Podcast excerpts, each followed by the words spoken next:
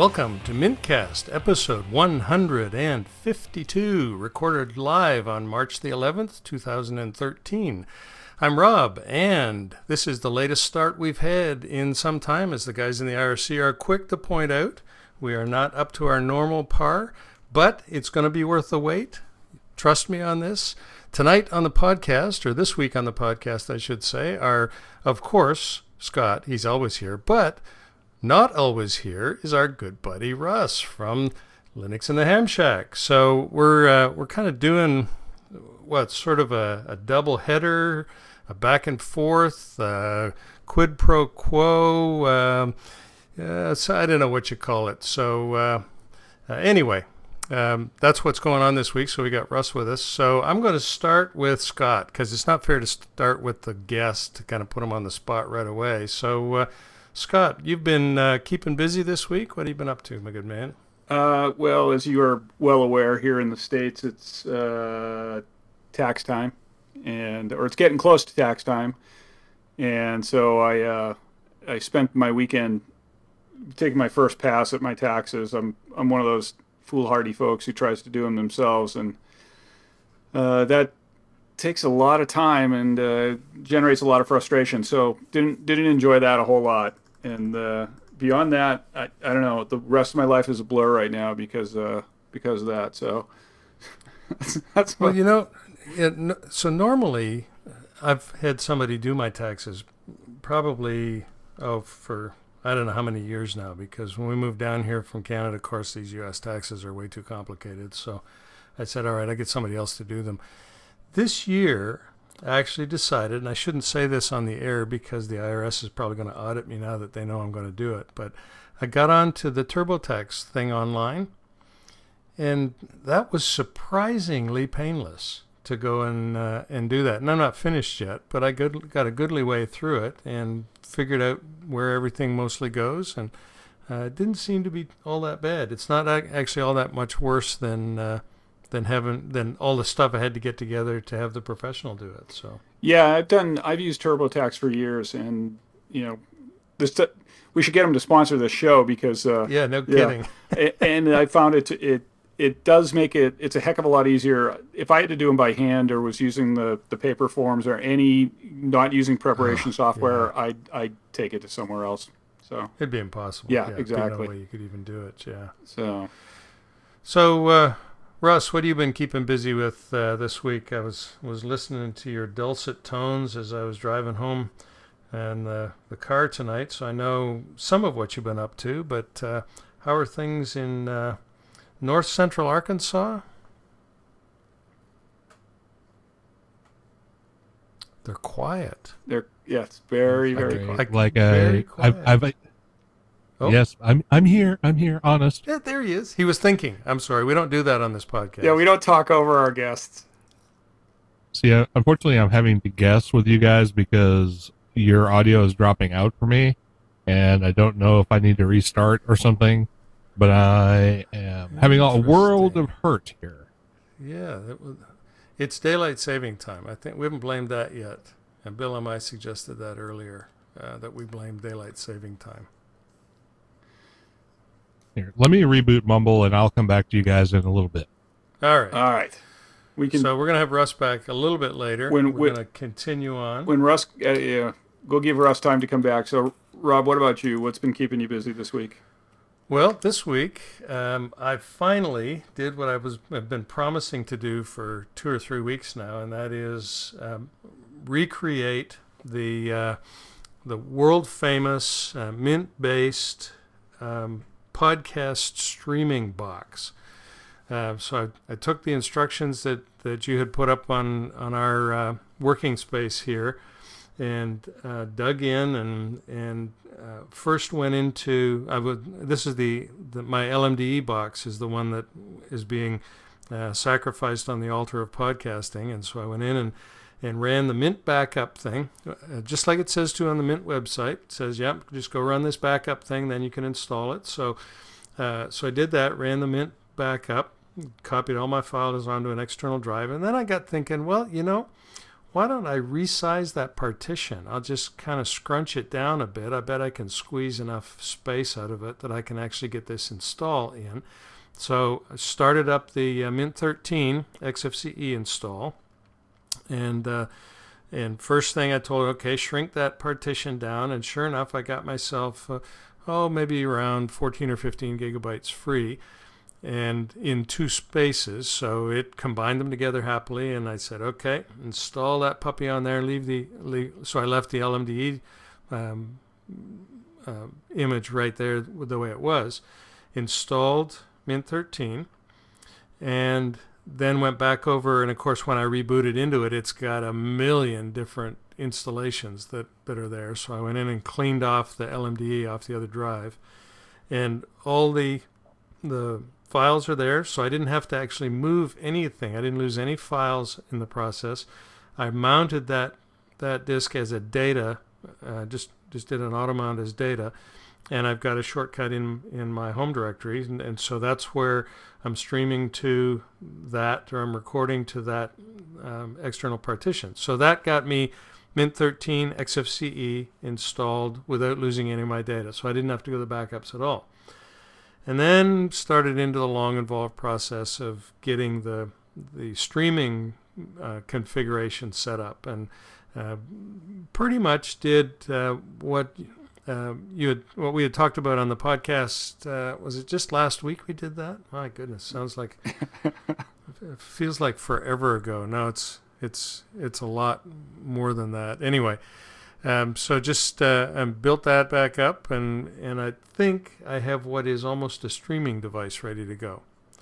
Um, I think so. We stopped short of, of trying it tonight because it's uh, completely untested. I I did connect to the stream yesterday and and then listen on another box, and sure enough, I could hear myself talk, and it scared me to death. So I figured, okay, I got to not do that. But so that's what I've been doing up doing all week. So I now no, I no longer have my uh, long lasting LMDE um, notebook, I have a Mint 13 uh, notebook that sort of now looks like it's a halfway between, um, I think, Mint 13 and KX Studio.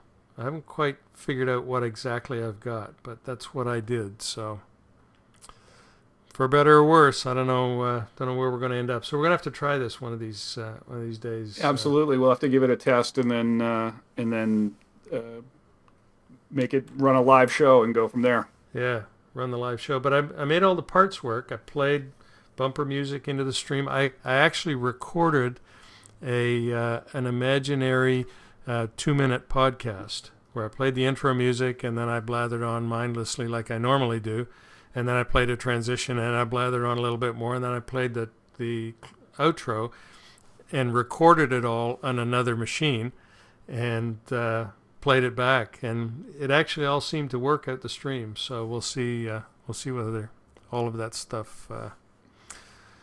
Good. All of that stuff actually works in production. so that's what I've been up to. Yeah, it certainly sounds like you had more success than than Russ is having.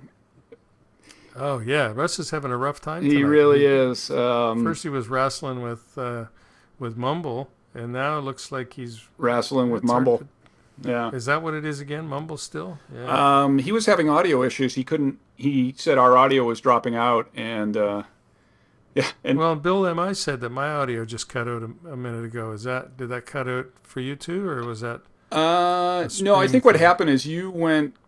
Um, I thought it was just a quiet thing. I heard you all along, so I'm not sure. Oh, okay. Uh, you know, and then we had the, the stream drop, and yeah, so crazy stuff tonight. I really think we've got. Uh, I think it's uh, daylight savings just as is. They're they're Franken Studios after us. Yeah, Yeah, for sure. I guess.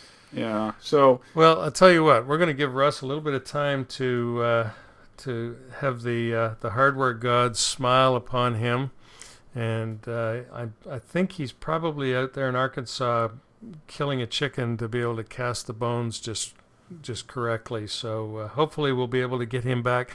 Um, you know, if if Russ's audio doesn't work out, Scott, this is going to be a long podcast. I'm telling you. well, we could shorten it up. It doesn't. It only has to be as long as we make it.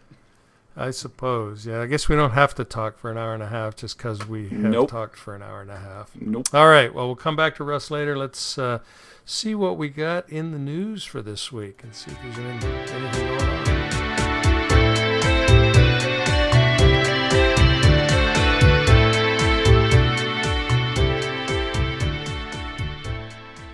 So our first news item this week uh, comes to us thank courtesy of Morton on, on Google Plus. And uh, if you haven't been over on our Google Plus community, uh, go check it out. And uh, when you do go check it out, check out the uh, the link that uh, Morton posted entitled "Gnome Co-founder explains why he dumped Linux for Mac." And when you go check that out, you'll re- you will understand very quickly why I am referring to Morton as Morton and not any better than that. So my apologies, Morton. I'm I'm not even going to insult you by making it a, a feeble attempt. Yeah, and This is the the disadvantage you have with dealing with Americans. I'm I'm trying to uh, on remember if you gave me any grief for playing uh, the MP3 last week. So Yeah, I'm not going to try. He didn't send me an MP3, so uh, we're going to go with Morton and hope for the best. Anyway, that none of that has anything to do with the news story, which is about uh, um, Miguel de Icaza, and we had talked about him uh, some time back. Uh, he's the the founder of the GNOME project, and um, certainly I know him uh, better as the founder of the Mono project because I've uh, have done some C sharp programming and and so was using was very interested in Mono on Linux for that reason. But in any case, um, the the email or the the article he put up comes from an InfoWorld, and it says that he's revealed that he dumped Linux months ago in favor of macOS, citing fragmentation and incompatibilities among the various Linux versions as the reasons for his switch. Um, and he's quoted as saying, Linux never, just never managed to cross the desktop chasm. Um, and so he, this is he's writing this on his uh, a personal blog, uh, which we'll put a link to that in the show notes as well. The the actual blog article that he entitled "How I Ended Up with Mac." And the interesting thing about this, uh, you know, he he says, well, he invested a lot of time in the Linux desktop, used it for GNOME, and then did his own projects and uh, was pushing the idea of, of what he calls dogfooding, which is, I guess, not his um, not his term, but it's the notion of you use the tools you build to use the tools you build to build the tools you use, sort of thing. Um, and so he did that for quite a while, and then um, he went on a vacation and decided, okay, I'm only going to take the Mac because I really need to learn to use this machine. Um, said, and I'm, going to read this paragraph out of his blog because this is exactly what uh, I think is is slowing Linux Linux adoption down. Um, he says that computing-wise, that three-week vacation turned out to be very relaxing. The machine would suspend and resume without problem. Wi-Fi just worked. Audio did not stop working. I spent three weeks with, without having to recompile the kernel to adjust this or that, nor fighting the video drivers, or deal with bizarre and random speed degradation that my ThinkPad suffered. While I missed the comprehensive Linux toolchain and userland, I did not miss having to chase the proper package for my current version of Linux or beg someone to package something. Binaries just worked. And so I think this is an interesting story because this, you know, this is what separates a consumer operating system from a hobbyist operating system. And I think um, de Icaza is being a bit harder on Linux than I would have been uh, because I think that uh, Linux is a bit better than that in terms of its consumer support, but it certainly uh, requires uh, a bit more care and feeding than something like Mac does. Uh, or, well, not, Windows, I don't know, is maybe somewhere in the middle, but I know the Mac just you have to do very little with it if you're just going to use it. Now, I think you can probably do more with Linux if you decide to. But if you don't want to do any of those extra things, then it's hard to argue against what, what he's saying. So he he said the Mac just worked, and that's why he uses it. Um, What do you think, Scott? Um, this we argue about this all the time. That does it just work? I want my computer to just work. Yeah. So you know, one th- as far as the story is concerned, you got to consider the source. And you know, we've talked about Miguel quite a bit. We talked about him when he broke off he uh, and mo- broke Mono away from uh, OpenSUSE, from the SUSE folks, from Novell, and started up uh, Xamarin. Very quickly, it became clear, and if you look at the history of what Xamarin did or what he was doing prior to that, and when he started that company, they very quickly said, you know, we're going to take Mono and we're going to focus on Android and um, iOS. And nowhere in that conversation was was Linux. And he's been, you know, the, the fact is he's been moving away from Linux for some time now. And I, I like subscribe to his Twitter feed. I read his stuff, and there it's not in there at all. Now his pedigree is is superb. You know, obviously this is the guy who started GNOME way back in the day, uh, but he's hasn't been involved with it for some time now. And you know, my feeling is he's been chasing uh, money, uh, and this there's nothing wrong with that. He started a business based on the, on the technology on Mono, and he's been chasing um, those dollars in in his company for a while, and he sees those, you know, maybe rightfully so.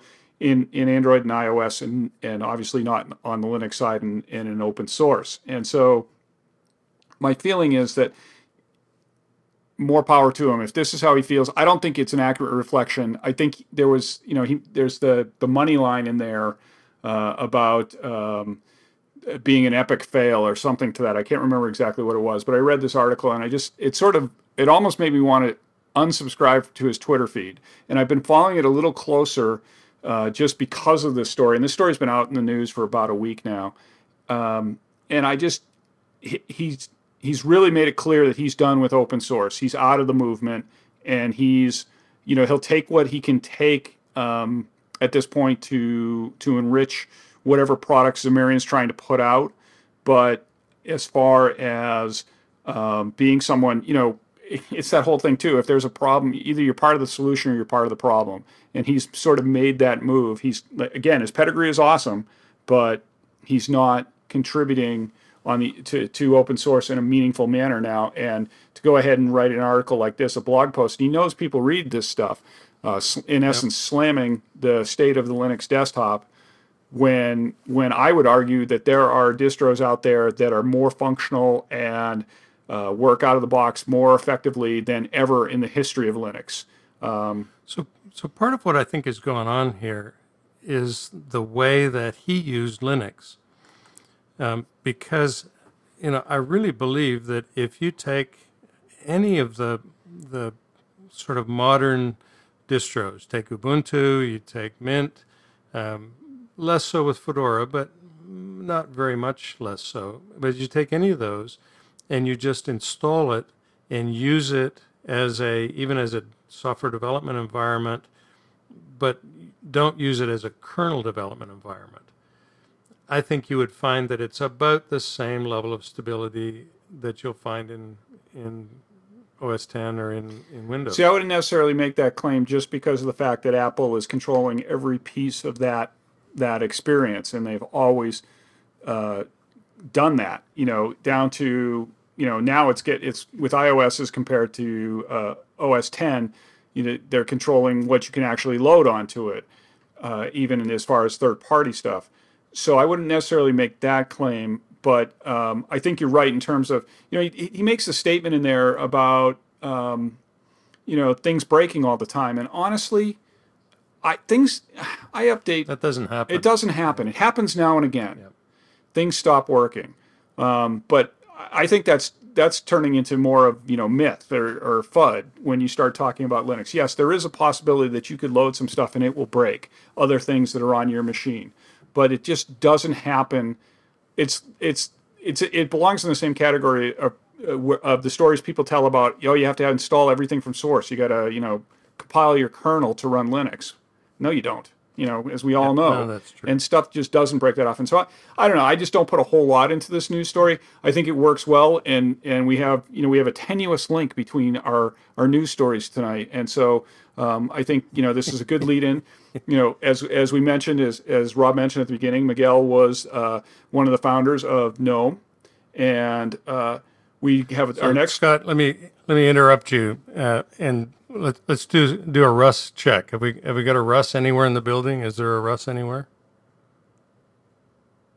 He looks to be there, but he's very quiet. Seems to be there. He's not saying much. The electrons are still stuck between. I think I'm here now. Arkansas and the. Oh, oh, there he is. Am I loud enough or not loud enough? You're good. You sound You're good. good. All right, it sounds good. Excellent. From the chat, it sounded like you might have an opinion on that de Icaza story. Um, yes, I do. As a matter of fact, I would like to say that I've taken Linux Mint and I have taken the Linux version of Mumble and I have taken them out back behind the house, shot them both in the head, and uh, laid them out in an open grave so they can be picked at by crows and cats and anything else that happens to wander by. And the fact that I am here now talking to you and I am a part of this program is because I am now using Mac OS, which, by the way, just works. Perfect. Perfect. yeah, but I'm echoing again. The- Well, the you're gonna have to cope guy with that. says I'm echoing. Mac OS Mac Mac OS 10 echoes. So there. There you go. Well, That's Linux right. Echo 2, and you both know it. So don't let anybody no. be, you know, uh, Never heard it. it's not a ruse here. Yeah. Mac OS 10 works at least as well because now I can actually talk to you guys.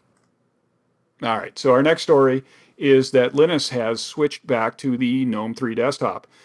So this is like um, I don't know. It's like watching the Royals over in Britain or something. I don't know exactly how you know. It, it, it's this is a story you'd fi- find in People magazine or something that uh, the what desktop is Linus using now. Uh, I think we talked last year about how he was very unhappy with the GNOME developers, and I think there were statements like it's an unholy mess or something like this to describe GNOME 3, and he started using XFCE.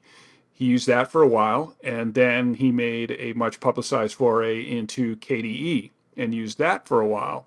I had heard he had gone back to XFCE, but I couldn't find the story where that was, so I can't confirm that.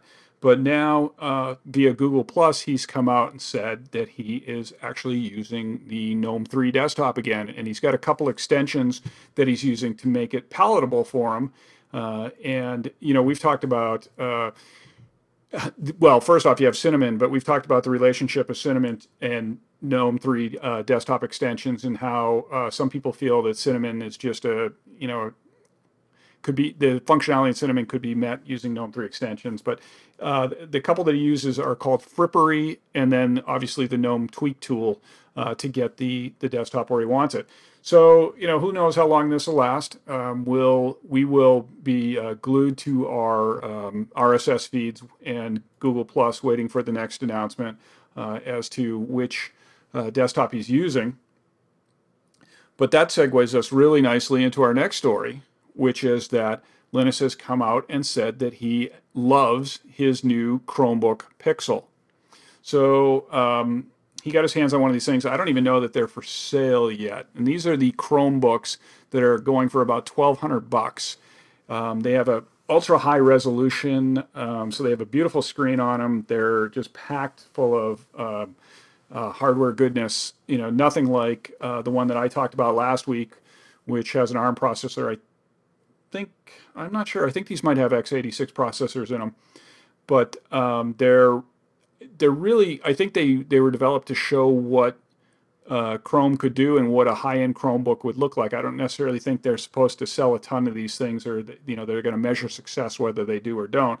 But Linus has got his hands on one, and he really uh, enjoys it. He actually makes the statement. Um, yeah, he it, there's a quote here. One thing the Chromebook Pixel really brings home is how crap normal laptops have become. Why do PC manufacturers even bother anymore? And you know he's You know, he really needs to just say what he thinks. I know, he's- he's got to stop holding back. he really does hold back a lot, and uh, it comes to he actually comes out and says that he um, he's running Chrome OS on it right now. He hasn't put um, what he calls a real distro. Uh, I expect to install a real distro soon enough. Um, and so that'll be interesting because one of the things that uh, that I've heard is he's going to they're going to struggle a bit with the resolution because the resolution is ultra high. It's not like a 1920 by 1200. It's um, geez, I probably would have been a would have been good to have the specs on this box up, but it's like in 2500 by something, and um, it's going to be tough to to display that. It'll be interesting to see uh, if if he posts or anybody else posts about the different experiences. I talked about trying to put um, uh, distros on a on a Chromebook, and actually, I think we got something in the feedback um, that we're going to talk about that as well. Because uh, one of uh, Merely Jim, who's a friend of the show and writes in all the time, uh, got himself a Chromebook as well, and so um, you know these, but these are much uh, the resolution on these things are much lower than than on the Pixel. So it'll be interesting to see uh, how that goes. And I would assume that you, you'd make the assumption that he's going to take that hardware and do whatever he can with it.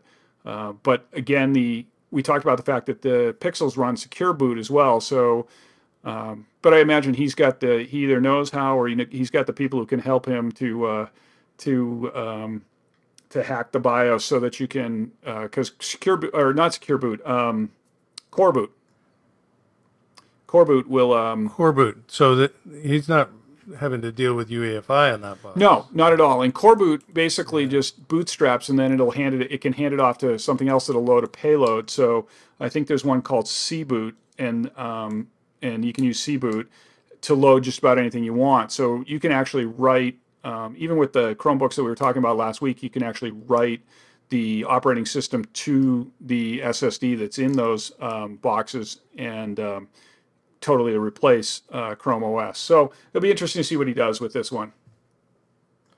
Yeah, it's one of the things I noticed in, in looking around at, at these pixels in the last little while is that people were talking about, yeah, this may be down the road one of the few ways that you can actually buy hardware that doesn't have UEFI on it um, is to buy one of these Chrome Chrome boxes. Yep.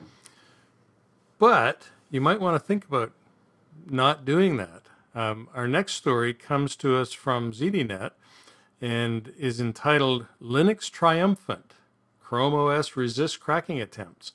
Uh, so Linux, once again, it says, has proved to be far more secure than most other operating systems, as Google's Linux-based Chrome OS shrugged off its attackers at the $3.14 million Pwnium cracking competition. So uh, 3.1415 million. Ring a bell for anybody? That's pi, of course. It's pi million. Uh, anyway, so uh, I guess that doesn't mean anything to anybody but me. Um, so the the uh, Chrome web browser on Windows, of course, is breakable, but uh, it says that the it, this is the Chrome OS that proved essentially uncrackable at CanSecWest at the CanSecWest conference in Vancouver.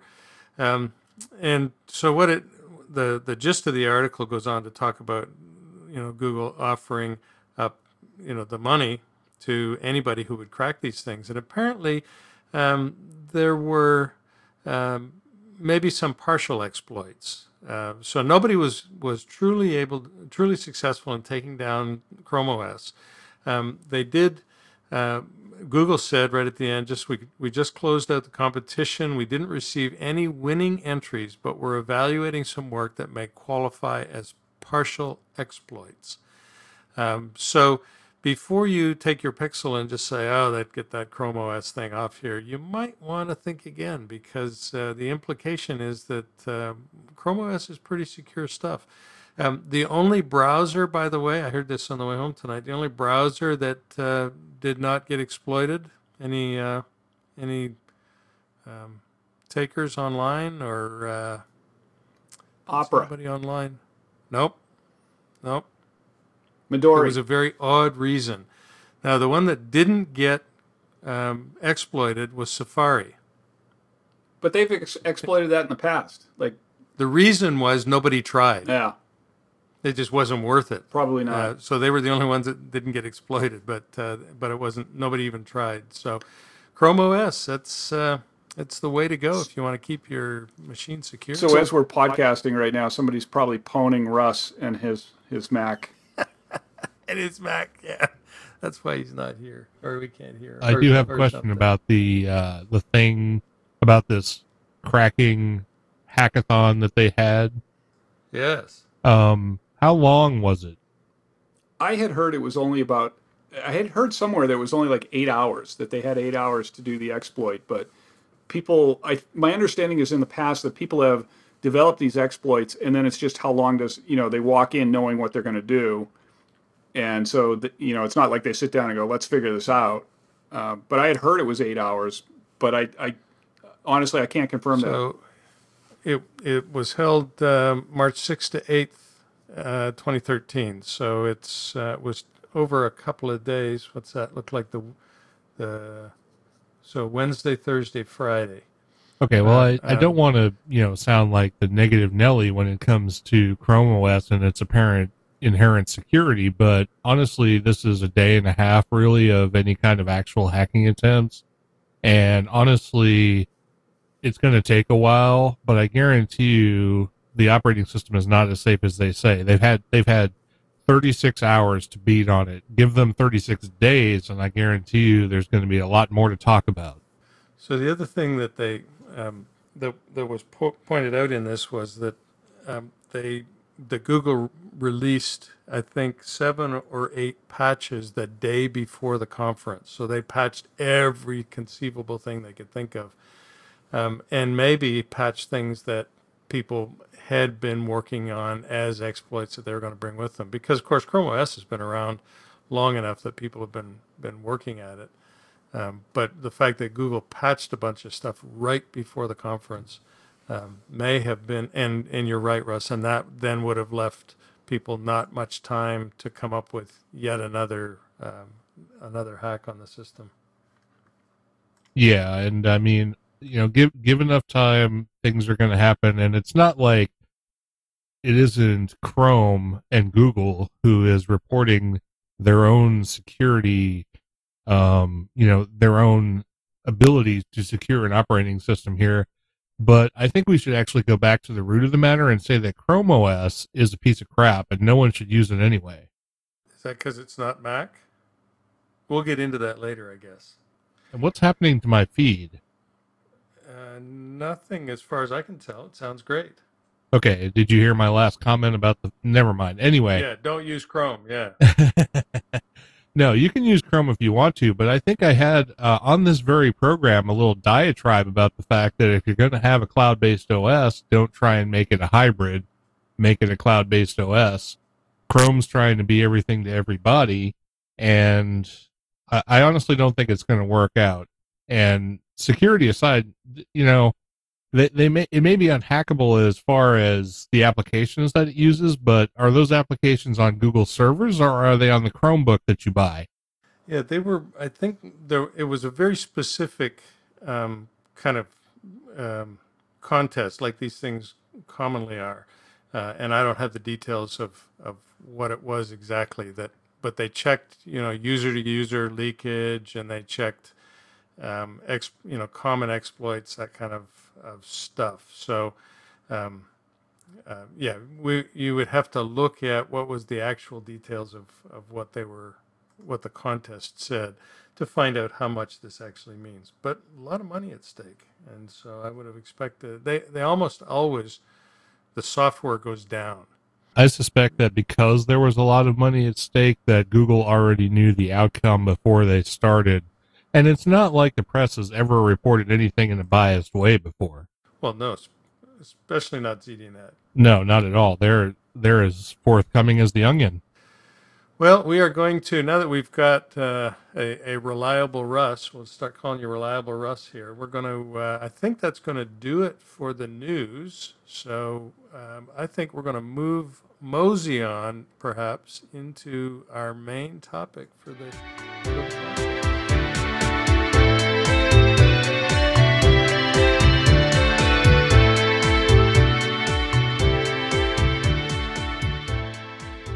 So as we started up uh, the podcast this time, uh, we oh, we always do kind of a roundtable, find out what people have been doing, and of course, uh, if you're still listening and you were listening then, and I hope both those things are true, uh, you'll know that uh, Russ was having some uh, technologically gremlin challenge type things, and so Russ is on the podcast tonight from just fresh from his fame over at Linux in the Ham Shack.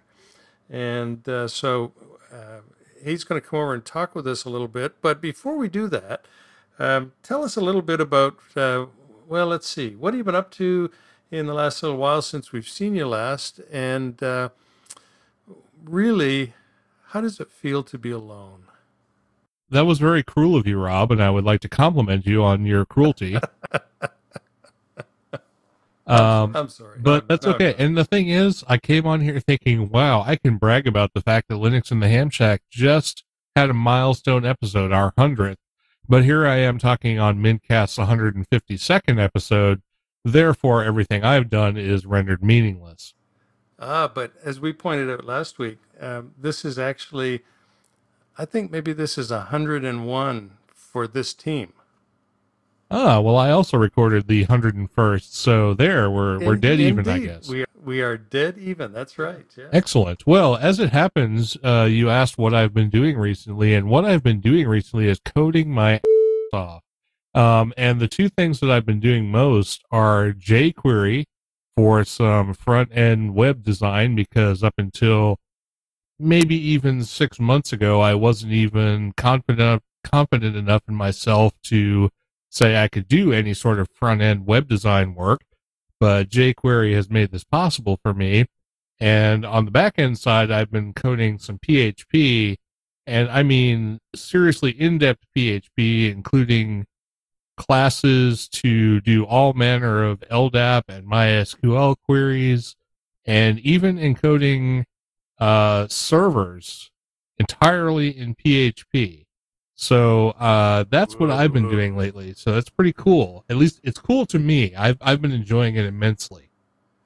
I did a little bit of PHP on just this goofy little menu system that I did, um, and and got completely ensnared in it for a little while. Oh, and then I also I did some stuff on a uh, a PHPBB um, survey application we were doing. It it's strange stuff, especially if you get doing all the templating um, stuff, and uh, it's very odd language. It was fun though. PHP? No, I don't think so. One one thing that I've had in the past is I've had a lot of friends of mine who consider themselves real programmers, and I have to say I consider myself a real programmer, but apparently I'm not among the elite in that group, which is fine. I, I know my own skill set and I'm comfortable with the things that I'm able to do. And I tend to program in PHP, whereas those folks tend to program in Python and Ruby. But what I will say is that PHP is more robust and more dynamic a language than I ever thought that it was in the past. I have been able to do more with it, even outside the realm of web design, than I ever really thought possible. And every day I learn something new, some functionality that it has that I didn't know about. And I think the structure and the language dynamic is so easy to learn and follow that if you don't at least try to learn it, there's something wrong with you. But that's just me. Yeah, I, I bought a book early on in in my excursion into the the web um, that was uh, PHP Apache MySQL web development, and that was my first introduction to the LAMP stack and and that whole deal, and was part of learning how to do that. That that I built this um, kind of web application that used a PHP or that used PHP and it really was not a you know i i went into it thinking oh this is going to be just really painful to learn and and i was quite pleased at what you could do with it. And i you know i barely scratched the surface. I'm not a serious programmer um, but i built a reasonable sized application and it actually worked. Um, and so that part was good. So it's not impossible to learn but and a very powerful language. So cool. Let me let me take another 20 seconds. I don't want to take up your whole episode discussing PHP, but one of the things that has been criticized most about it is its inherent security flaws. Um, but there are many aspects of the community that are devoted to creating a secure PHP environment uh, and have been for many years now. So PHP is robust and secure as any other language out there. And while the LAMP stack is very powerful for creating, you know, web design and web applications, you know, devoid of the Apache part of that, the the ability to run PHP in a shell environment and just use it as a regular programming language has been incredibly powerful for me. And I think people should explore it when they're looking at things like Python and Ruby and Erlang and all of the other things that are also popular because I think it's uh, I think it's easy to learn. I think it's easy to use, and uh, it's more powerful than uh, just as part of the lamp stack. It's interesting. I, would never thought, uh, uh, and I, I don't know, people who know more about this than, than I do probably would not have, have had this blind spot, but I have never seen PHP as a language that you'd sit down and say, okay, I need to code something up. Let me get my PHP out and, and run it. I, I never, and of course that's, that's just uh, narrow mindedness, not thinking of it as a, as a full blown, full blown language. Hmm. Interesting. I think a lot of people have that mindset, but it's actually my go-to when I have to script. If it's something that doesn't isn't immediately evident to me as a bash script, the first thing I go to is PHP, and I can usually whip off something inside of five minutes. Very cool. Well, that's interesting. I, um, you know, I I didn't know that about you that that uh, you were a, a programmer. Um, probably not surprising that I didn't know that about you, but uh, in any case, that, that's uh, interesting to find out. Um, so, uh, we were going to talk tonight about um, Ubuntu and Mint and um, that sort of stuff. Uh, Scott and I have been uh, jonesing to do a talk about Ubuntu and where in the world are they going and why are they going there and and what's going on. And if you look at the news this week, boy, you you can't hardly swing a cat. But what you hit a story about Ubuntu or Canonical's done this, or there's some great controversy going, um, and so that's what. Uh, what I thought we'd kind of throw out on the table to see, uh, uh, and and I know that that you're kind of a shy, retiring sort of fellow, and don't don't have a lot of strong opinions about really hardly anything. But uh, maybe just as a as a special favor to us, you can kind of try and, and offer up some opinions on uh, on Ubuntu. So let me think. Let me see if I can think of uh, of a decent lead in. Well, uh, I'll tell you what, let's start from where we begin, where, where we are right now. So we're both sitting here on Linux boxes, and uh, you you took your Linux box out in the backyard and shot it and uh, and buried it, and are are on a Mac now. So um, is Linux in trouble? Is Ubuntu leading us off off the cliff with all their craziness, or what the heck do you think is going on here? Oh, if you're asking me, I don't think Ubuntu is leading us anywhere. At least from my perspective, I think Ubuntu has every right and every desire and every inclination to do its own thing and become its own project and has since the very beginning of Ubuntu. And I don't think there's anything wrong with that. And I believe that I can leverage the openness and the diversity in the community to do what I have done, which is basically install Debian.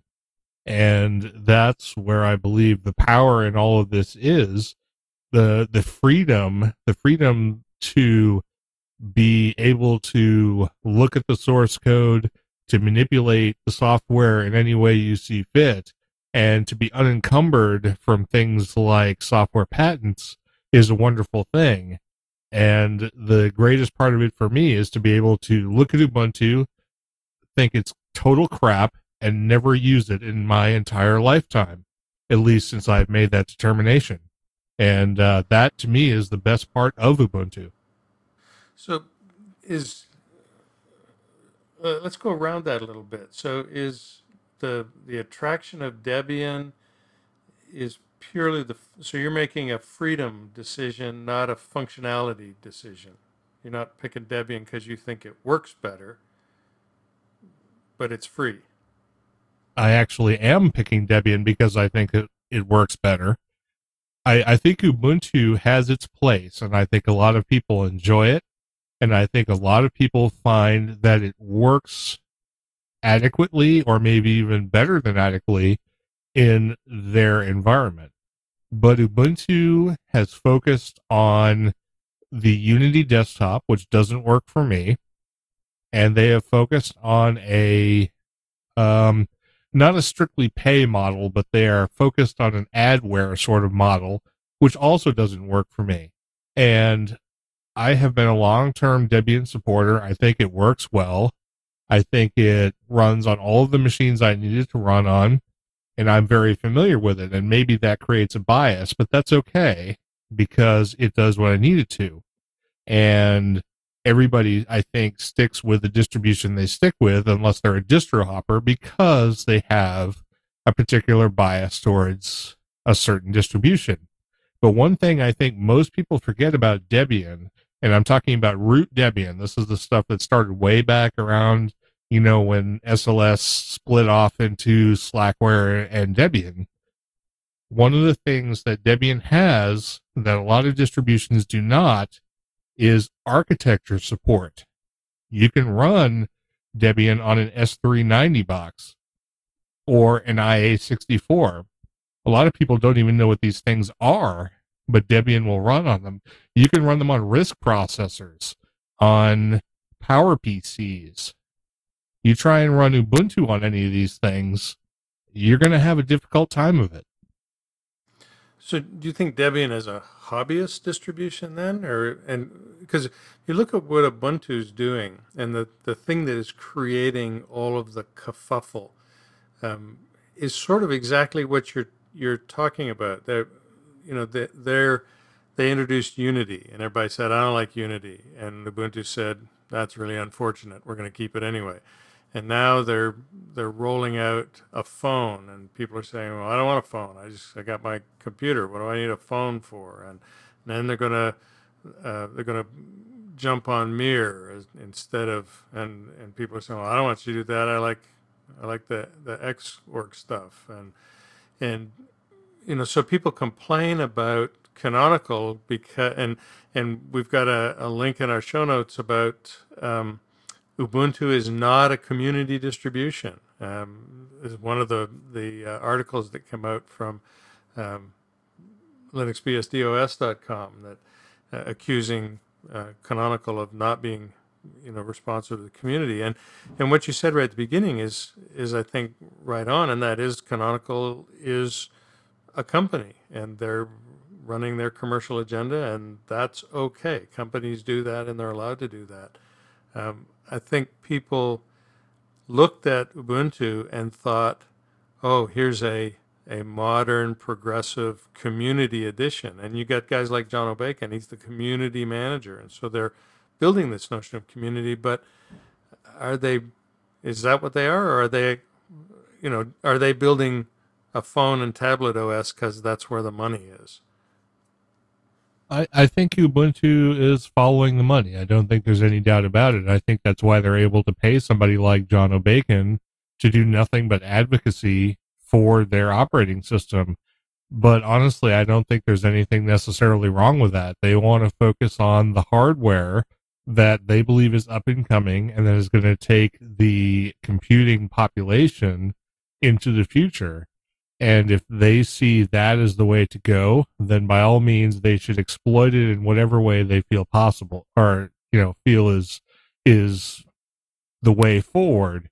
And are they a community distribution? Yes, they are a canonical community distribution. Are they an open source community distribution? Not really, because I think if you look at their upstream contribution profile, it's pretty weak and uh, compared to what other developers do and give back to you know the open source and i shouldn't use open source uh, as they give back to the free software community in general uh, canonical is a very small piece of that pie. I mean even red hat which is another commercial distribution gives back much more to the free software community than canonical does. So they don't give back much. They're a community of their own. And if you wish to partake of that community, then absolutely you should do that. But you shouldn't feel like you're sitting in the heart of the free software community because Ubuntu is kind of its own entity. and you have to take it for what it is. So I think part of the problem that a lot of people have with that with the idea of the the Ubuntu community and what it what it really means is that it was marketed as one thing. It it it was considered more of a there was more of a, community spirit to it, and and the community was more involved in the decisions that were made up until a certain point.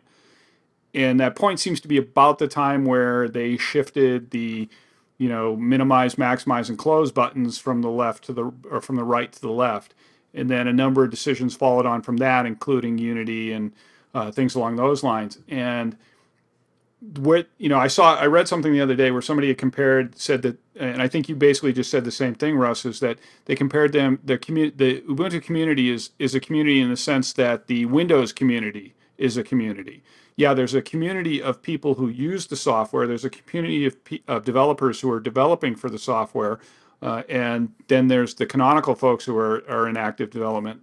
But there's not a it's not there's not a community that's involved in the decision making process as to what what direction the distro is going to take, what um, you know where where the uh, the focus is going to be, and I think that's where you know the the big kerfuffle as as Rob described it this week a lot of it is that that that is really coming to light with people who have been lifelong or not lifelong but have been longtime contributors to to ubuntu and to uh, that distro and to making it better uh, um, particularly developers. We're hearing uh, there's a number of stories. We have a bunch of links in our show notes that, to stories um, that from people who have been who've been involved with canonical and with ubuntu for a long time now who are walking away because they really feel like they're they're being they're not being respected they're not being listened to they're not being uh, their voices aren't heard they're not involved in the decision making pro- process.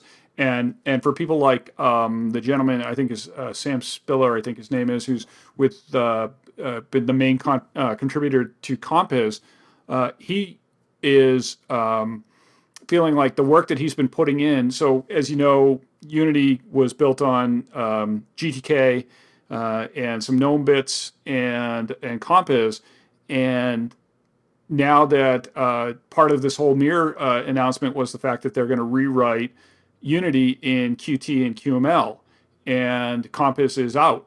And he nobody ever talked to him about this. He's been working for the last four months to put together patches and um, uh, some other stuff around Compiz to improve performance and, and stability and the, his his uh, stuff is not going to be accepted upstream. It's not going to be accepted by Canonical. It's not going to be incorporated in any way into uh, into Ubuntu. And he's feeling like, you know, I just, you know, you guys just basically pulled the rug out from under me, and I've been sitting here working, you know, on this for a long time, and it really feels like.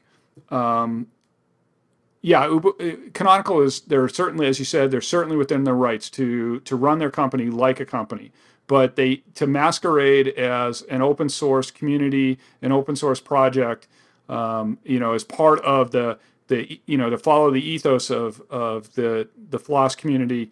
Um, that to me, that's where I, I start to have heartburn with these guys, and um, you know, sort of calling, you know, and there's a number of different things we can point to. Uh, you know, the calling the kernel, the the Ubuntu kernel, um, you know, uh, stuff like this with the with Compiz, the with Ubuntu Phone when um, they basically gave no credit to the CyanogenMod mod people who are they're they're taking they're building on top of their product. They come out with Ubuntu Phone and they don't even mention the fact anywhere that that's where that's where they're um, they're starting from. That's the foundation they're starting from. They don't give those guys any credit uh, and and just sort of talk about oh we're developing this this you know awesome interface. So that that's where I start to have uh, have heartburn with it, and that's where it seems like um, in and you guys longtime listeners of the show will will recognize I've said I said months ago, maybe even a year ago that Ubuntu was not a community distro that it's that it's a it's a commercial you know it's a it's a it's a corporate distro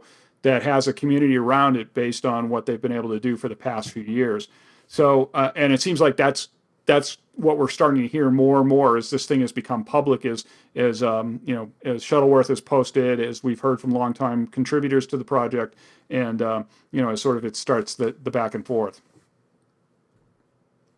Well i will say that it's ubuntu started out as a community distribution, a free software community distribution, they would send out hundreds of free discs if you merely asked for them. But I will also say that Mark Shuttleworth is not an idiot. He sold VeriSign for how many billion dollars and became the uber wealthy, you know, magnate that he's become.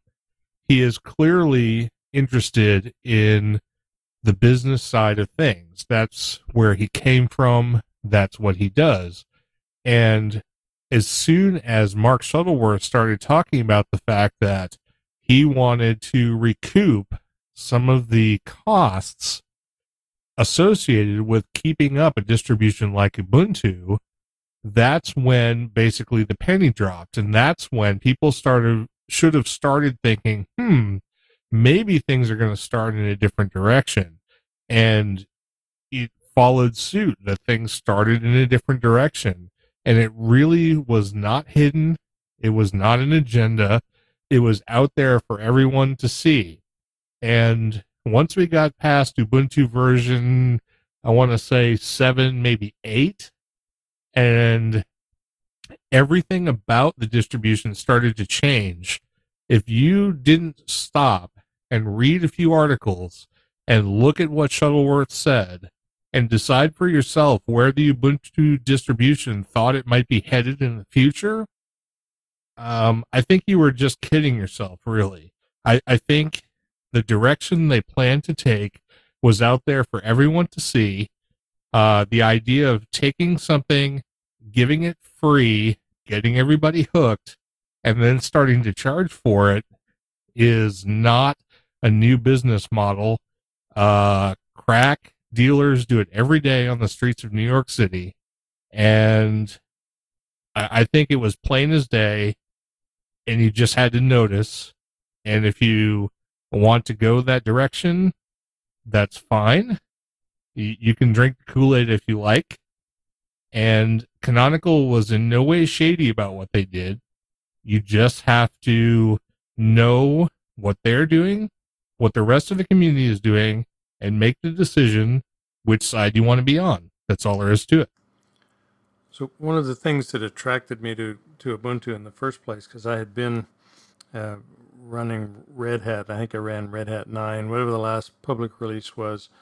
Um, and then I dabbled around and bounced over onto um, several other distros. I'd, I'd, tried what was in Mandrake and I tried OpenSUSE and, and I had issues with them all. You'd install it and you know, it would sort of 80% work. Uh, and then Ubuntu came along and, and I think I tried in the four or five region somewhere um, is what I remember. That may not be right, but anyway, it was in that vicinity, and I remember clear as anything installing it, and the whole installation, everything just worked exactly right.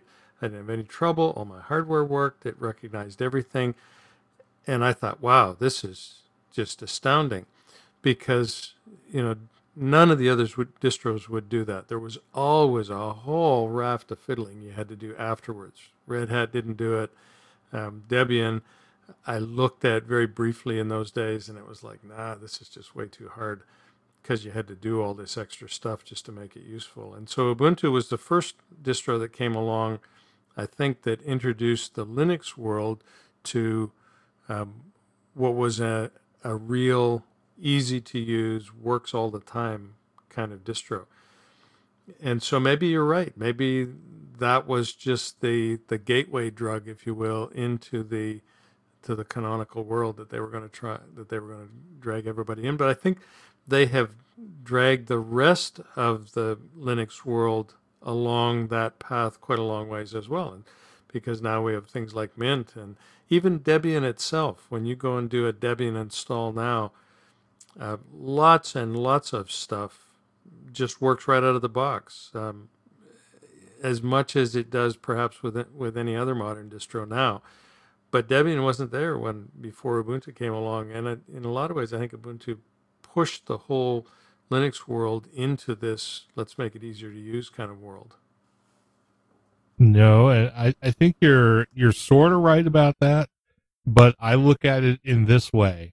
I go back to the you know the gentleman with the long trench coat on the back in the back alley in New York, and I say, well, if he gives you a free sample of your crack and you go home and try it and it doesn't do anything for you, well, you're certainly not going to come back and try something else. So you've got to make it, you've got to make it appealing, whatever that is. And that doesn't mean that you don't put out hard work and you don't put out a product that does what it says it does. And that doesn't mean that other members of the community don't realize that, hey, there's some really good things that came out of this project, regardless of the motivation. And they say, well, this is maybe where things should be. And we're going to implement this in our own project. And uh, perhaps that's what Debian and Mandrake and any of the other distributions also did. It's, you know, just because something has a negative motivation, perhaps, doesn't mean that something good can't come out of it. So let's uh, let me ask another question. Uh, one of the things that, uh, of course, Ubuntu is a, a, distro that is or was um, derived from Debian. That's that's where they start from. Um, and in the same way, Mint uh, is a distro that is based on Ubuntu. So, um, you know, so here goes Ubuntu off into the tablet phone commercial world. So where does that leave Mint? You know, it, so I guess they can just sort of keep the stuff they got. Um, I don't think the Mint team is big enough to keep the whole distro moving forward without the Ubuntu base. Um, they've made a foray over into a Debian support or a Debian based distro that has some some advantages to it. I've run it for a long time. Um, so what ha- what happens to Mint? You know, Clem seems to to be saying that well, you know, we're just going to continue on. We're not going to jump on on. And the one thing that the one article we've got here says Mint is not in the business of picking winners. So we're going to continue on with Xorg. We're not going to, you know, Mir is mostly um, irrelevant. Is what uh, Clem's comment was uh, about the Ubuntu stuff. He, we're just going to go on in our direction. How realistic do you think that is? If Ubuntu goes off into this weird world a commercial distro, does Mint then have to go to Debian as a base? Well, I can maybe let Scott talk on this a little bit more, but I think my answer to that is a short one, and that the Debian version of Linux Mint is their foray into a backup plan. Basically, it's the plan B. When Ubuntu goes in a direction that Mint can no longer follow, they can back up and say, well, we've got this other version. Let's go ahead and start working on that. Yeah, I think you're absolutely right, Russ. I mean, we talked about this a lot. We talked about it when when Linux Mint Debian Edition first came out, and was that the direction they're going? And I think we'll we'll have a link in the show notes to um, an interview that Muktware did with Clem, where he sort of talks about basically what you just said in not so many words. The the idea that they will they'll evaluate and they'll continue to move forward with uh, Ubuntu is the base for the mainline edition.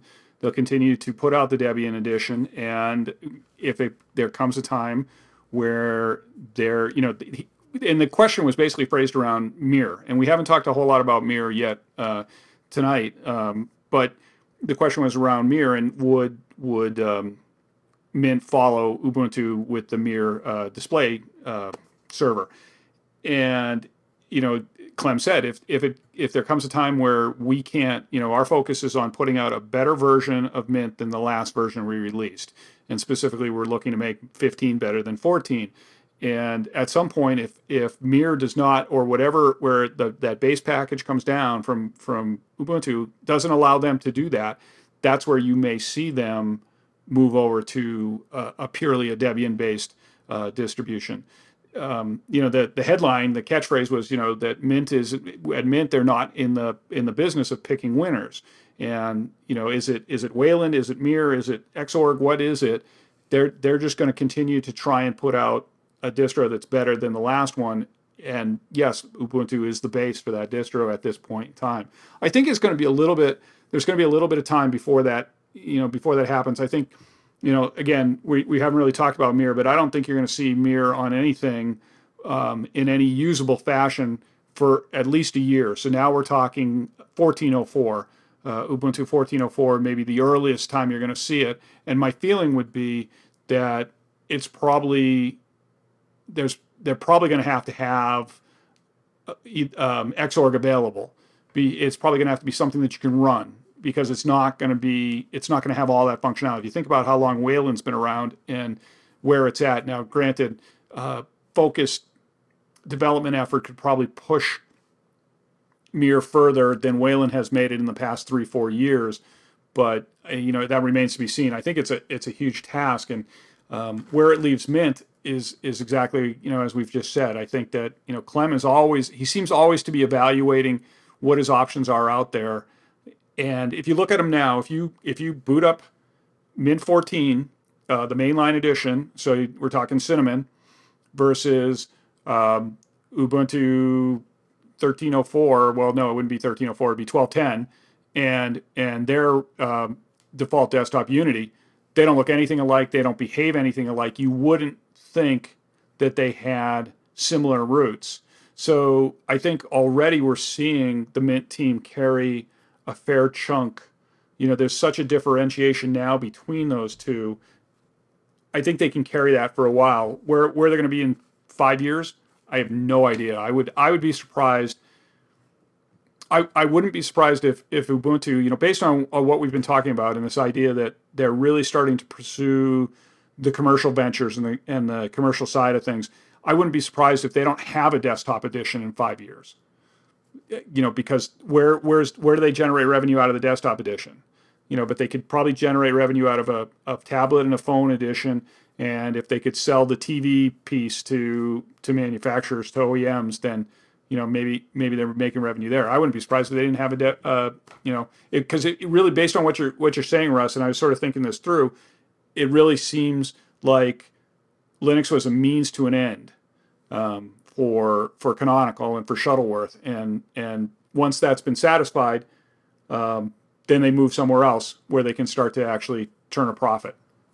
So so they really see their competition as being Android, not Linux. Oh, absolutely.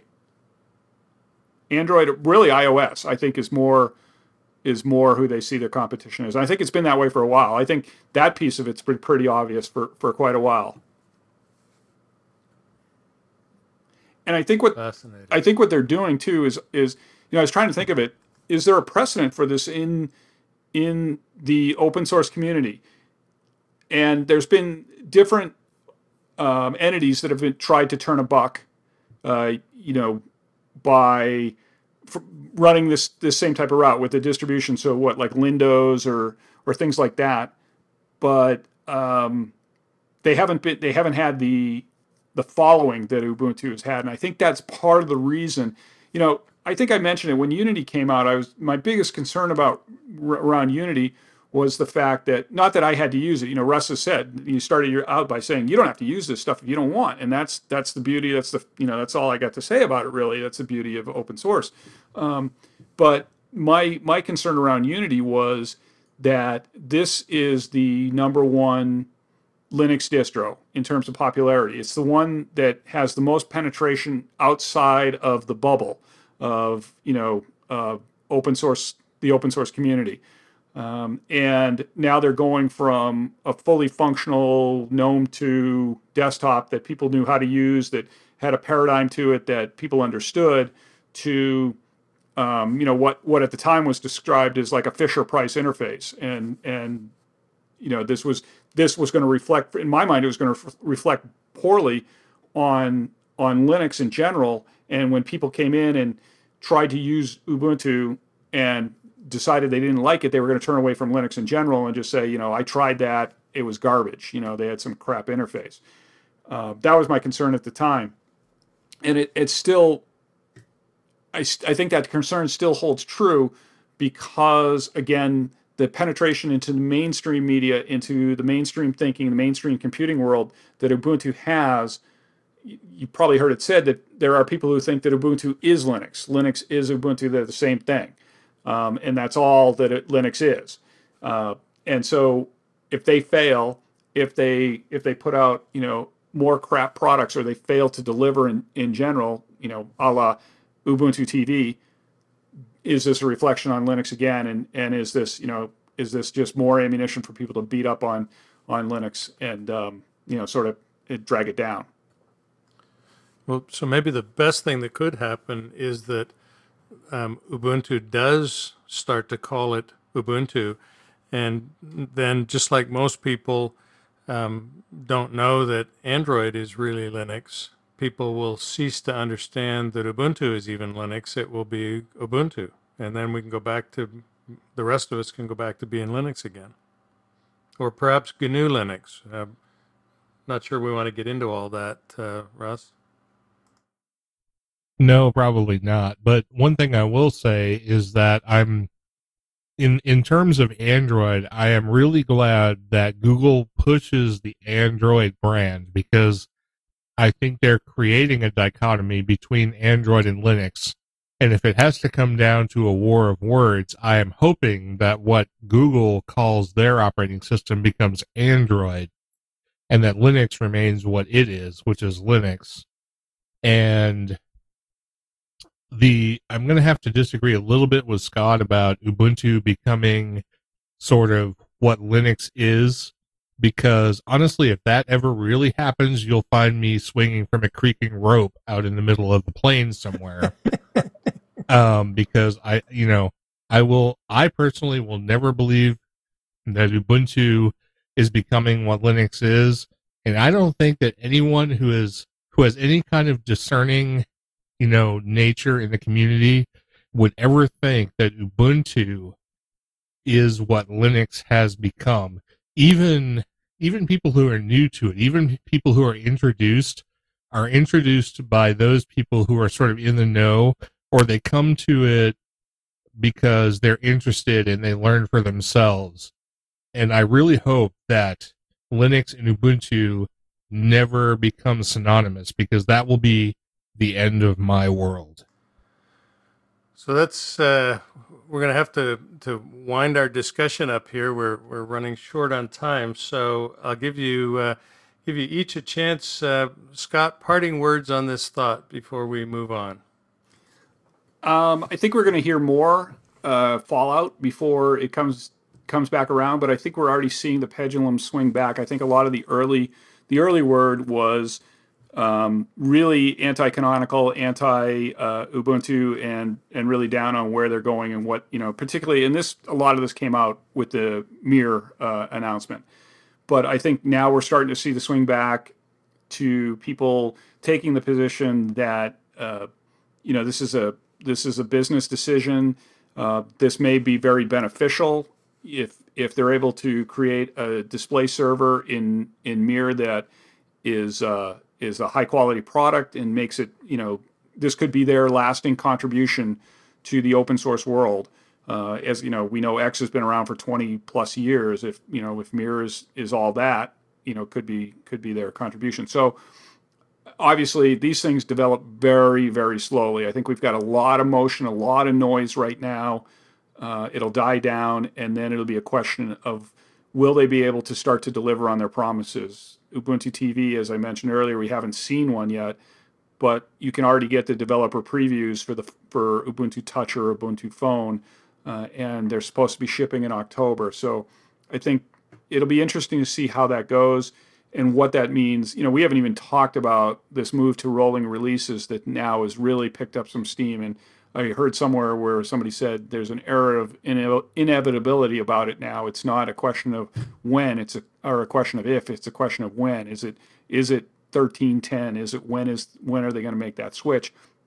So it'll be interesting to see um, what what Canonical does and how they stay in the news because they're really making a push to stay in the news with the phone announcement, with the tablet announcement, with the mirror announcement. So what what do we hear in the next four, six, eight weeks? So uh, it, it certainly makes it interesting and it makes for us to, uh, to, have something to talk about. And as as Russ says, I and I've told you guys before, I don't run it because I, I just can't I can't abide. I just don't like it.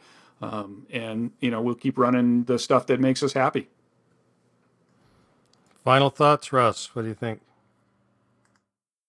I'm not sure it's even possible to put any real final thoughts on the dichotomy between Ubuntu and the mainstream uh, free software community because Ubuntu came out of free software. There's no question about that.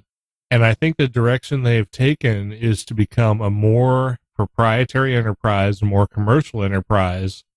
But I believe they they think they're doing it in an altruistic manner. I believe they think they're advancing the state of the art in their distribution um, by coming up with their own new projects, by creating Ubuntu, by creating Mir, by borrowing from Wayland and from all of the other projects that exist out there and do wonderful things for for those of us who enjoy free software and all the things it provides. But I think it all comes back to choice.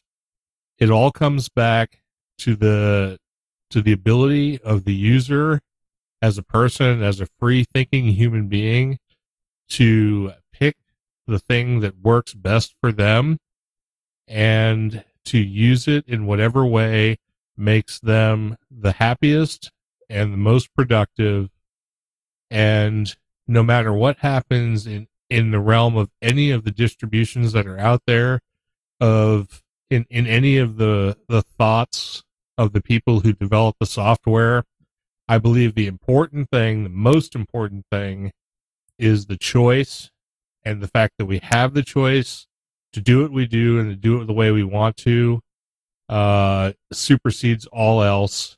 And I, and I just hope it continues that way well, I think that's a great way to kind of close out, out our discussion, Russ, because I think you, you hit right at the heart of uh, why we do this podcast and why we run this operating system. And one of the real strengths of, of Linux is this this sense that there are many different ways to do things, and we're not ever going to all agree. And so everybody gets to just pick the way that, that works best for them. So I think. Uh, well, I'm I'm pleased that we've we've resolved this this issue with Ubuntu though, and that we figured out what the answer is, and that people can now uh, rest easily in their beds, knowing that, that we've we've put this uh, put this to rest and solved this little conundrum. So that's really good. And with with that, then I think uh, we got to be getting really close to the time when we talk about feedback.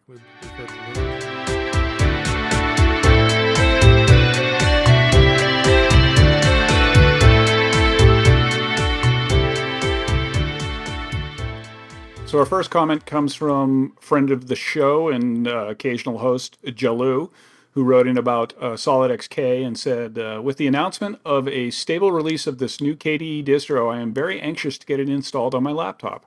So far, my testing indicates that SolydXK will will replace Linux Mint 13 KDE as the first partition on my dual boot hard drive, with Chakra Linux being the second." So I hope uh, all you guys out in the stream there took a drink when I mentioned Solyd XK now three times. Of so. course. Yes, of course. Yeah. Yeah, it's been come up in the chat too. I'm beginning to be a little tipsy here. Yeah, there you go. Uh, so uh, Robert also wrote in and said, I thought your interview with Schoelje was very well done. I downloaded SolydXK, which is the XFCE version, or Solyd X, I'm sorry, which is the XFCE version, and tried it as a live USB. It was stable on my hardware, but it does have a large footprint, 932 megabytes, without offering anything more than other XFCE distros. It will be interesting to see how the distribution fares on the distro watch list. One security concern about it, though, it has Java plugin IcedTea enabled in Firefox. Recent security advice says IcedTea should be disabled. Interesting. Well, this feedback will go directly into the SolydXK uh, development team because I see uh, CWW Gateway there in the in the IRC. So I'm sure he's uh, listening, and and we'll get that uh, get right on that. I imagine. Uh, next feedback comes in from Merely Jim, our good buddy uh, writes in on Chromebooks. I just got mine last week, a Samsung for $250, as a semi replacement for my three year old netbook. With all the UEFI nonsense that's been going on, Google may offer the only place to get an unfettered piece of hardware, seeing how the manufacturers see the Linux community as a very small chunk of the overall market, and we're the only ones complaining. Uh, it makes good sense for Google to produce hardware, the Nexus line of phones and tablets, as well as Chromebooks, uh, that's easily hackable. Google depends on an open platform and a free internet compared with Apple to Apple with Safari or Microsoft with Bing. Uh, there's a pretty extensive history for Google pushing for greater computer literacy, and I don't mean using a word processor. Google Labs, Summer of Code, giving away a bunch of Raspberry Pis in the UK, etc. I think Chrome OS was meant to be a starter system until the user feels comfortable enough to install a real version of Linux. Uh, Google using an, an in house version of Linux may be the worst kept secret in the industry. Uh, the Pixel isn't meant to be a machine for the masses. It, it's an example of what can but isn't being done in the industry. Uh, the Acer is essentially my three year old netbook with an extra gigabyte of RAM, easily overwritten with any i686 distro, and a great place to start. The Samsung is where the real action is going to take place. Lightweight, running an ARM processor, long battery life. This is where you're going to see the first merging of Android and Chrome OS. As always, enjoy the show. Keep up the good work. And Grump's Garage needs revisiting, Jim. And then he says, P.S. Uh, Bodhi Linux has an ARM version that I'm looking into. And he gives a link there. And this is coming off the web, so you guys can go check uh, check his notes on the web. So Brian Aykroyd also wrote in on the same commented on the same link, uh, saying that he says I was interested to hear about the notify send command. However, when I tried it out, it didn't perform on Ubuntu 12.04 with a GNOME 3 desktop as I expected. I could alter the time from 500 milliseconds to 15,000 milliseconds, and it made no difference in the time that the notification appeared, which in both cases was about 5 seconds. I also tried uh, double dash expire time equals instead of dash t as shown in the manual, but that performed no differently. In essence, the time option makes no difference at all whether it's included or not in the command syntax. The reason why your test appeared to work, of course, is that you chose to try it with a time of five seconds. Uh, great show, as usual. Thanks. So I saw this on there and replied. I thought, oh, this is interesting. So let me go, you know, and, and not being a, a mental giant when it comes to these things, I referred to my auxiliary brain and I Googled it.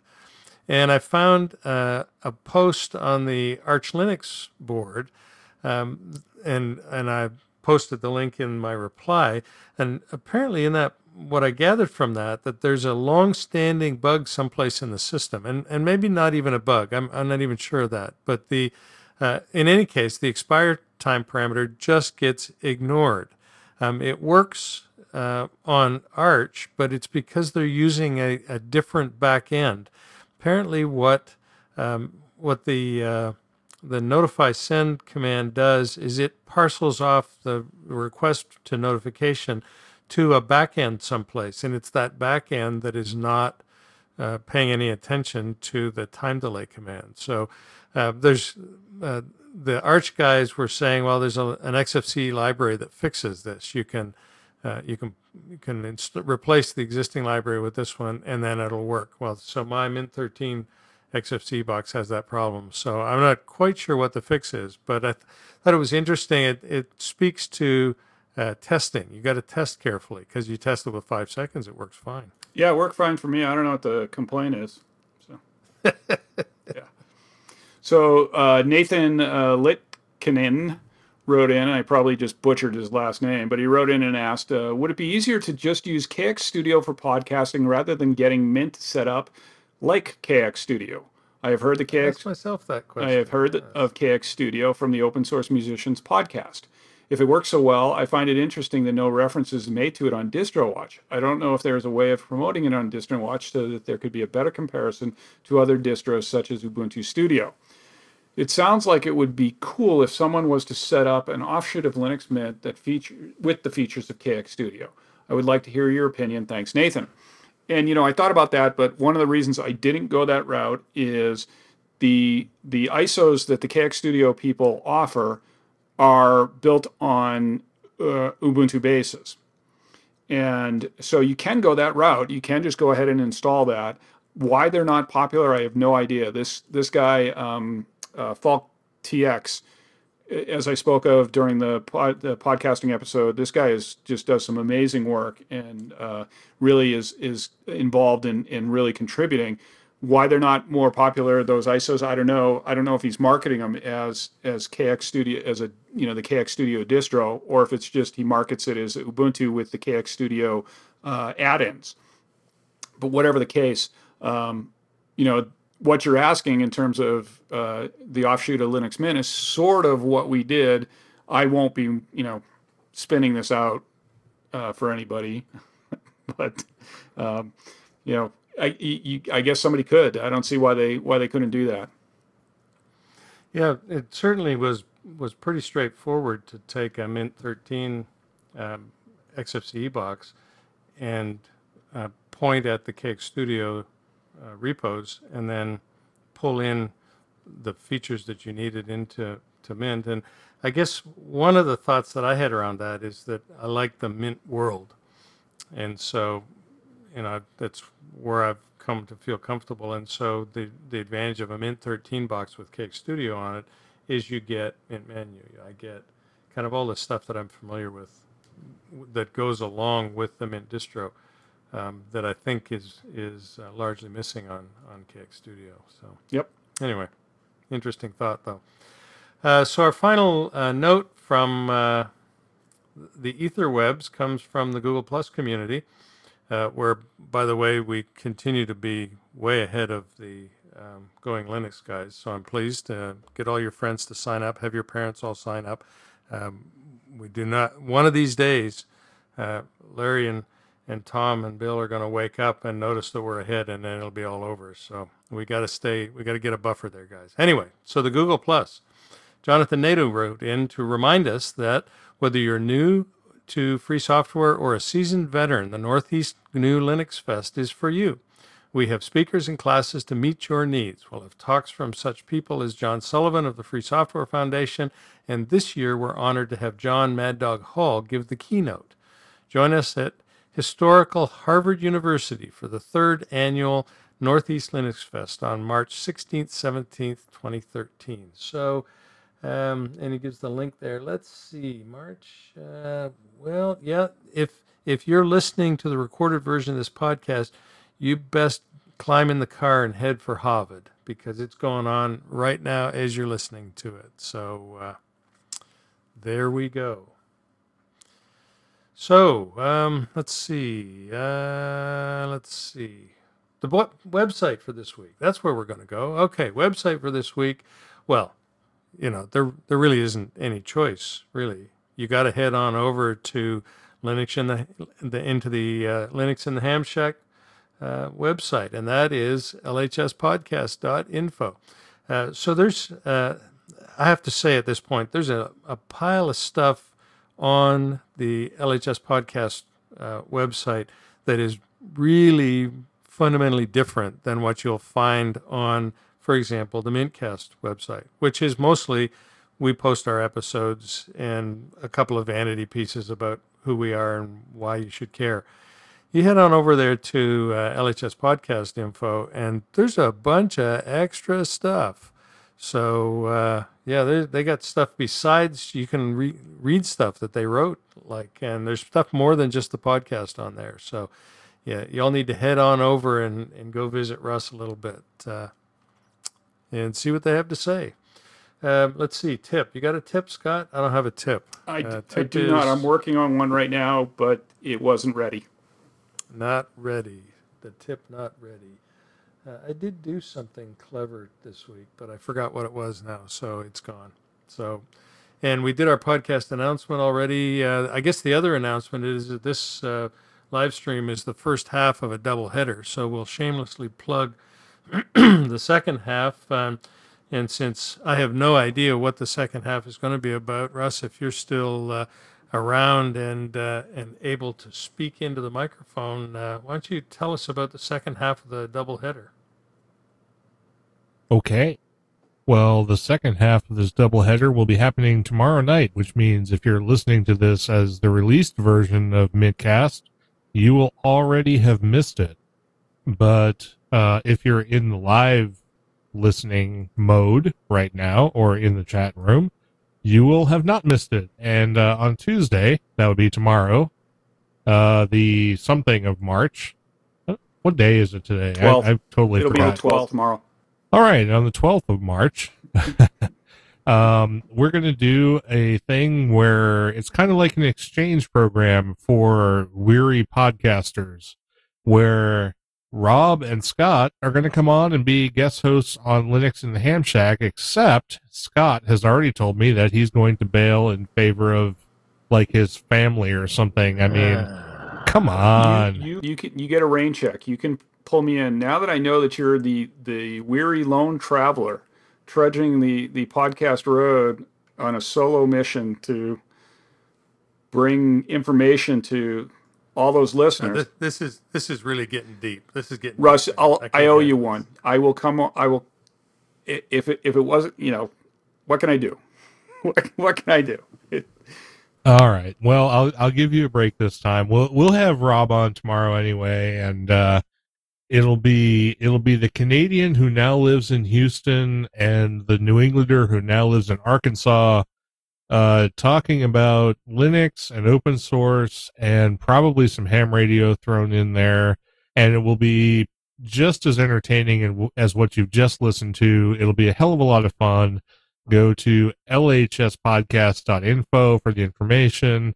There'll also be some stuff posted on Google Plus and over on Facebook and all that stuff. And I hope everyone will join us for the live broadcast. And if not, you'll hear it on the released version. So uh, I think think that's all we need to say about that.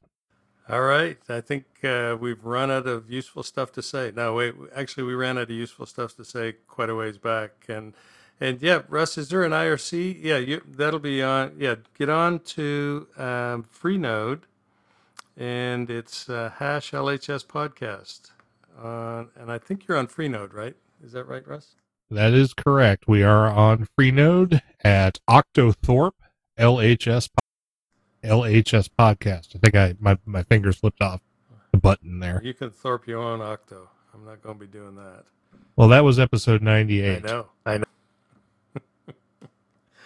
All right, you guys carry on. You you have a you have a show to do here. I I think um, when I'm not sitting on a microphone derailing it. So maybe you want to uh, go ahead and uh, and end this this bad boy. Yep, I think we need. I think it's time to take this one out in the backyard and shoot it. So I think that's going to about do it. And so I'll call on producer Scott to send us out with the outro. yep. Thanks for listening.